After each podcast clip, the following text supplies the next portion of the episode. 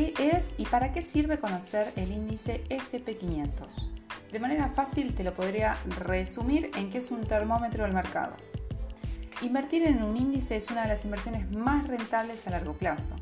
El SP500 es un índice bursátil que recopila las 500 empresas más importantes de Estados Unidos y conocer este índice nos ayuda con nuestras inversiones, independientemente del país donde estés. Yo, por ejemplo, estoy en Argentina, pero lo que pasa en Estados Unidos también nos afecta. Créeme lo que te digo.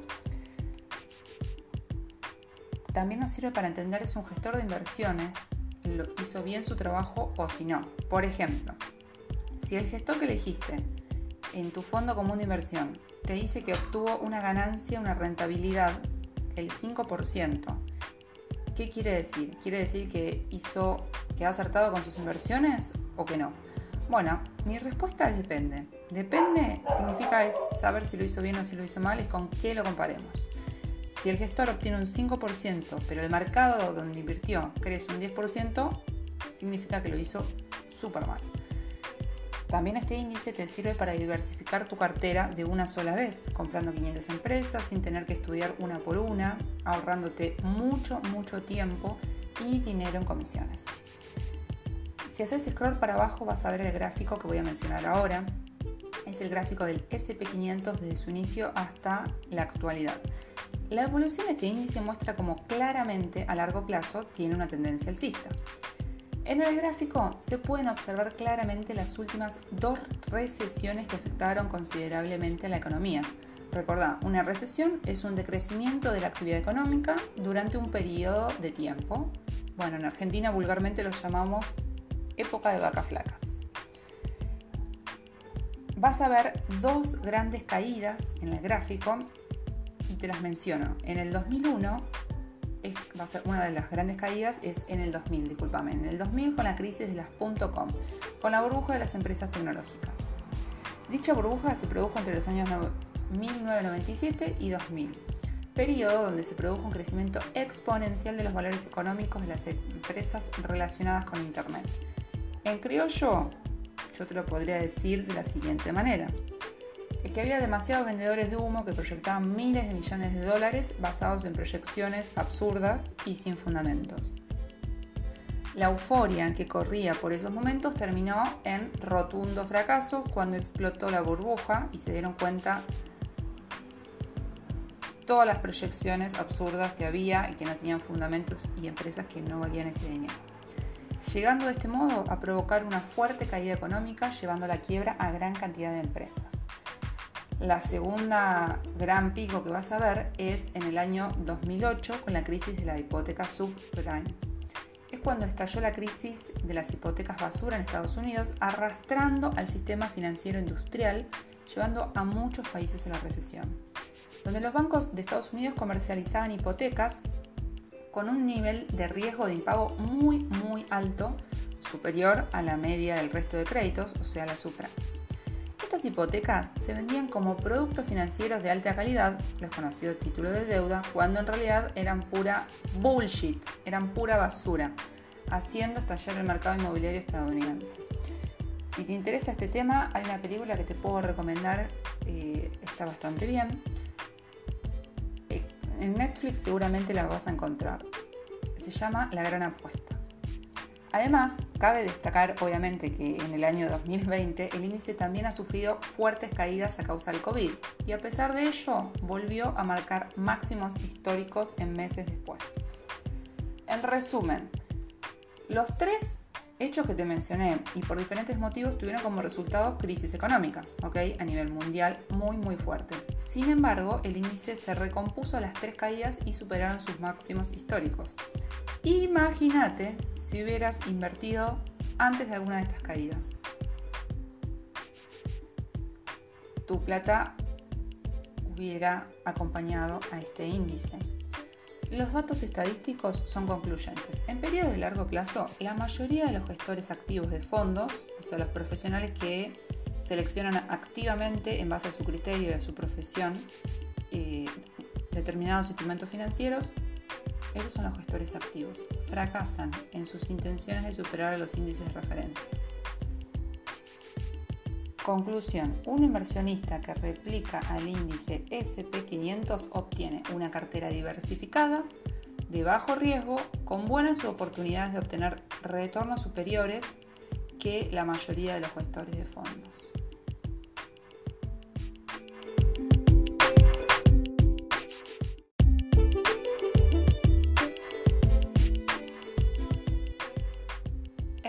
Al comprar terrenos y lotes, consejos prácticos que he visto en mi profesión a clientes cometer. Comprar un terreno solamente esperando que se regularice por arte de magia suele pasar en el 85% de los casos en Argentina que no, no termina siendo el maravilloso negocio que pensaban y pierden mucho, mucho dinero. En vista de mis 10 años en el rubro inmobiliario, puedo analizar y concluir a grandes rasgos que varios clientes no tuvieron en cuenta ni contemplaron los siguientes errores, como ser gastos fijos, los gastos ocultos, los costos de mantenimiento, que terminaron por comerse el capital invertido y hasta tuvieron que venderlo por un precio inferior al de compra. Por lo general, comprar únicamente para sacarle una diferencia de capital, o sea, el spread entre la compra y la posterior venta, porque saben de un nuevo emprendimiento inmobiliario en la zona que traerá como consecuencia que se revalorice el metro cuadrado estrepitosamente, créeme si te digo que vi muchas personas creer y gastar miles de dólares en propiedades que realmente no lo valían pensando únicamente e, en, ese potencial de revalorización. Consejos prácticos. Lo primero de lo primero es que deberás hacer tu análisis propio detallado contemplando los gastos asociados no solo a la compra, sino también al mantenimiento mensual y costos de la posterior venta, que son bastante altos. Dentro de los gastos fijos hay que tener en cuenta los siguientes. El valor de los impuestos mensuales, por ejemplo, rentas, arba, expensas si correspondiese, honorarios profesionales, por ejemplo, de la inmobiliaria que intervenga, el escribano o el agrimensor. Hay que tener en cuenta los gastos de arreglamiento de copropiedad o plano de subdivisión, si y si hace falta confeccionarlo. Tenés que tener en cuenta los costos que te implica entrar y salir de cada inmueble. O sea, si pensás comprar barato para venderlo después más caro, tenés que tener en cuenta el detalle, que no es tan detalle porque son gastos muy altos, de cada operación. ¿Ok? ¿Cuánto te cuesta? No es solamente el precio. Acordate todos los gastos que trae aparejados. Otra cosa que tenés que tener en cuenta, por favor, es calcular imprevistos y peores escenarios posibles. Esto es una metodología para estudiar posibles situaciones de riesgo o incertidumbre. Por ejemplo, un cliente que compró en General Belgrano, provincia de Buenos Aires, pensando que sería el negocio de su vida, ya que sabía que pronto se instalaría un complejo de aguas termales del río Salado, le pasó que no contempló otro escenario que venderlo en el corto plazo al terreno. Bien, bueno, lo que no sabía, obviamente, y, y se enteró un año después, es que la zona se plagaría de jejenes genes son mosquitos muy muy pequeños y molestos y súper difíciles de, erradicar. Eh, hasta inclusive te diría que son más molestos que los mosquitos comunes. Motivo por el cual, a raíz de los jejenes, de la plaga que hubo de jejenes, el turismo proveniente de las termas bajó muchísimo y los terrenos obviamente bajaron muchísimo su valor por metro cuadrado. También hay que tener en cuenta los gastos ocultos, los siguientes que te detallo. Por ejemplo, si el terreno se encuentra alejado de donde estás, bueno, tendrás que contemplar la gasolina, gastos de mudanza, construcción, transporte de materiales. Otro punto a tener en cuenta dentro de los ocultos, el segundo punto son los temas impositivos. Importantísimo. ¿Qué impuestos te corresponde abonar por la compra de ese terreno? Por ejemplo, en Argentina, los bienes personales. Bueno, es el impuesto que se aplica por tener bienes en el exterior o dentro del país. El tercer gasto oculto que te corresponde pagar, eh, ¿te corresponde COTI? ¿Te corresponde pagar ITI? El COTI es el impuesto que se paga cuando el inmueble que estás comprando supera determinado valor. No te lo digo porque suele variar. y no sé cuándo estés escuchando este audio. El ITI, como ya su sigla lo indica, es impuesto a la transferencia de inmuebles. Es el impuesto que grava las transferencias de inmuebles en el país para todas aquellas personas que tengan más de una propiedad. Eh, este impuesto es del 1,5 del valor escriturable. Si vos tenés una sola propiedad o estás comprando tu única propiedad, tendrás que pedir el certificado de no retención. ¿ok? En Argentina, el cuarto gasto oculto son impuestos a tener en cuenta, además del de COTI o ITI si te corresponde, es el impuesto de sellos, suele ser 3,6 el valor de escritura. Y según usos y costumbres, este gasto se suele dividir en partes iguales entre el comprador y el vendedor. El quinto, si el terreno está en esquina, bueno, generalmente valdrá más que otro que está en una calle interna. El sexto, gasto oculto. Tener en cuenta el FOT, factor de ocupación total, y el FOS, factor de ocupación del suelo. Es muy importante este punto, ya que nos dice cuántos metros vamos a poder construir en ese terreno y cuáles deben dejar sin edificar. El último punto es, el terreno cuenta con servicios básicos como ser energía eléctrica, gas, agua potable o no. En el caso de que no, bueno, tendrás que contemplar este gasto extra a futuro. Espero que te sea de ayuda y te leo en los comentarios. Me interesaría mucho saber tu opinión y si conoces a alguien que le haya pasado esto. Te mando un saludo enorme, siempre avanti.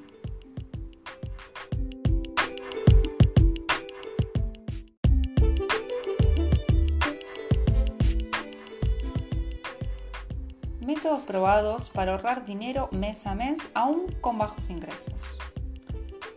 Pretendo mostrarte con este podcast tres métodos que, para que vos puedas ahorrar dinero. Pero primero tenemos que salir de la base. Primero tenemos que saber para qué vamos a ahorrar.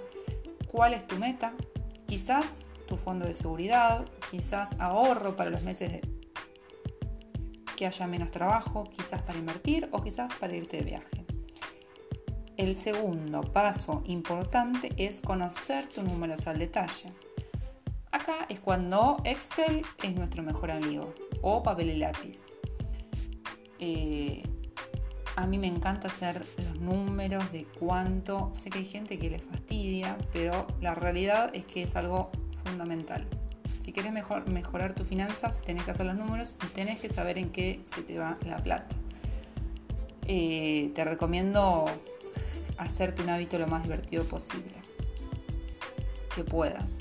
En el Excel tiene que ir cuáles son tus ingresos, cuáles son tus gastos, cuántos meses vas a alcanzar con tus ahorros si dejas tu trabajo hoy y qué inversiones tenés y qué retorno te dan. Estos cuatro puntos son los que tenés que ir recabando mes a mes en tu Excel. Si no, no lográs ahorrar o quizás menos de lo que te hayas propuesto, necesitas hacer un ajuste, una serie de ajustes en tu presupuesto personal y familiar, más puntualmente en los gastos. Algo importantísimo es que si ahora mismo estás endeudada, no te recomiendo que empieces a invertir. Lo primero que tienes que hacer es deshacerte de tus deudas. El tercer punto en este plan de acción es reducir los gastos de hormiga. los gastos de hormiga, sí, son pequeñas sumas de dinero que gastamos en cositas pequeñas, en placeres cotidianos que no nos damos ni cuenta, justamente porque son tan pequeños que no nos damos ni cuenta. Ahora, si esto lo traspolamos a final de mes, al final de 12 meses, al final de 6 meses, es una suma considerable. Y si hoy no estás llegando a ahorrar, eh, esta es una buena manera de atacar el ahorro. Te doy ejemplos para que los tengas en cuenta y, te, vos los puedas llevar a vos misma. Ese café tan rico de Starbucks todas las mañanas, los chicles que compras antes de pagar en el supermercado, cigarrillos, cervezas en un bar, comisiones bancarias, seguros que vienen con la tarjeta de crédito y que no sabemos que estamos pagando. Esos antojos o gustitos eh, que uno se los merece porque trabaja, ¿no? Pero bueno, son esos. Pueden ser comida, ropas, cosas que realmente no necesitas y solamente te dan una satisfacción en el momento. O quizás también comida hecha que compras fuera de tu hogar y que no lo tenías planeado en tu presupuesto. ¿Ok? Si lo tenés planeado en tu presupuesto, genial. Ahora, si no, es un gasto hormiga. Consejos específicos para reducir este tipo de gastos. Bueno, obviamente, primero hay que identificarlos, cuáles valen la pena y cuáles puedes evitar. Y después a mejorar hábitos. Señores, primero, siempre llévate la listita de compras, como cuando era chica, me acuerdo que me mandaban a comprar solo la verdulería. Compraba lo que anotaba. Por lo tanto, los demás eran gastos innecesarios. Negocia con Movistar, con Telecentro, un plan menor o cambiate la competencia. Revisa tus facturas de agua, luz, expensas, teléfono, etc. Y asegúrate que estás pagando lo que realmente estás consumiendo. Las suscripciones de Netflix, Amazon, Spotify, Pack Football, etc. Asegúrate que estás usándolas. De lo contrario, dalas de baja. Separar un cierto dinero para gastos superficiales del mes, por ejemplo un 2% de tu salario, esto estaría muy bien Modifica algunos hábitos para ahorrar más. Por ejemplo, puedes ir al trabajo en bici en vez de auto. Por supuesto que se puede ahorrar dinero mes a mes aún teniendo ingresos bajos. Claro que a mayores ingresos te hará avanzar mucho más rápido, pero no te desanimes, al contrario, te invito a pensar y a planificar nuevas fuentes de ingreso. Ahora sí, nos metemos de lleno. Tres métodos que realmente funcionan. El método 1 que te presento es el 50-30-20. Es un método que aparece en un libro que te lo recomiendo, Todo tu valor, el mejor plan del dinero de por vida. De Elizabeth Warren y Amelia, nunca supe cómo se pronuncia, pero es Tiagi, T-Y-A-G-I. Y es súper sencillo, consiste en tres bolsas diferentes y destinar un porcentaje de tus ingresos a cada una de ellas. Sencillísimo. Gastos básicos. El 50% irá destinado a gastos básicos, ya sea alimentación, gastos del hogar, cualquier gasto indispensable para la vida. Bien. El 20% irá destinado a ahorros. Y por último, el 30% a gastos personales. Irá destinado a gastos personales como salidas, comidas afuera, suscripciones, etc. Este es el método 1, el 50-30-20. Ahora, el método 2 se llama 6 cuentas y aparece en el libro eh, Los secretos de la mente millonaria, Harv Eker. Y también es súper sencillo, consiste en crear 6 cuentas y repartir los ingresos del siguiente modo. El 55% del dinero para necesidades básicas, el 10% destinado al ahorro, el segundo 10% destinado a la formación, el tercero 10% destinado a la inversión a largo plazo, el cuarto 10% destinado al ocio y el 5% y sexto último es destinado a donaciones. ¿Ok? Este es el método de las seis cuentas.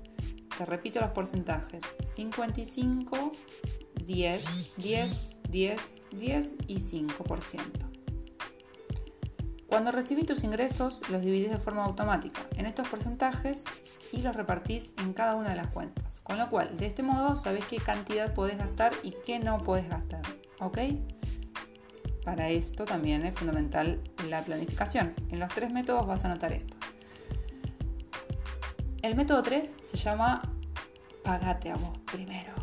En algunas culturas, entre ellas la de Argentina, existe la mala costumbre de gastarnos el sueldo y solo guardar lo que sobra, si es que sobra. Y por lo general nunca sobra.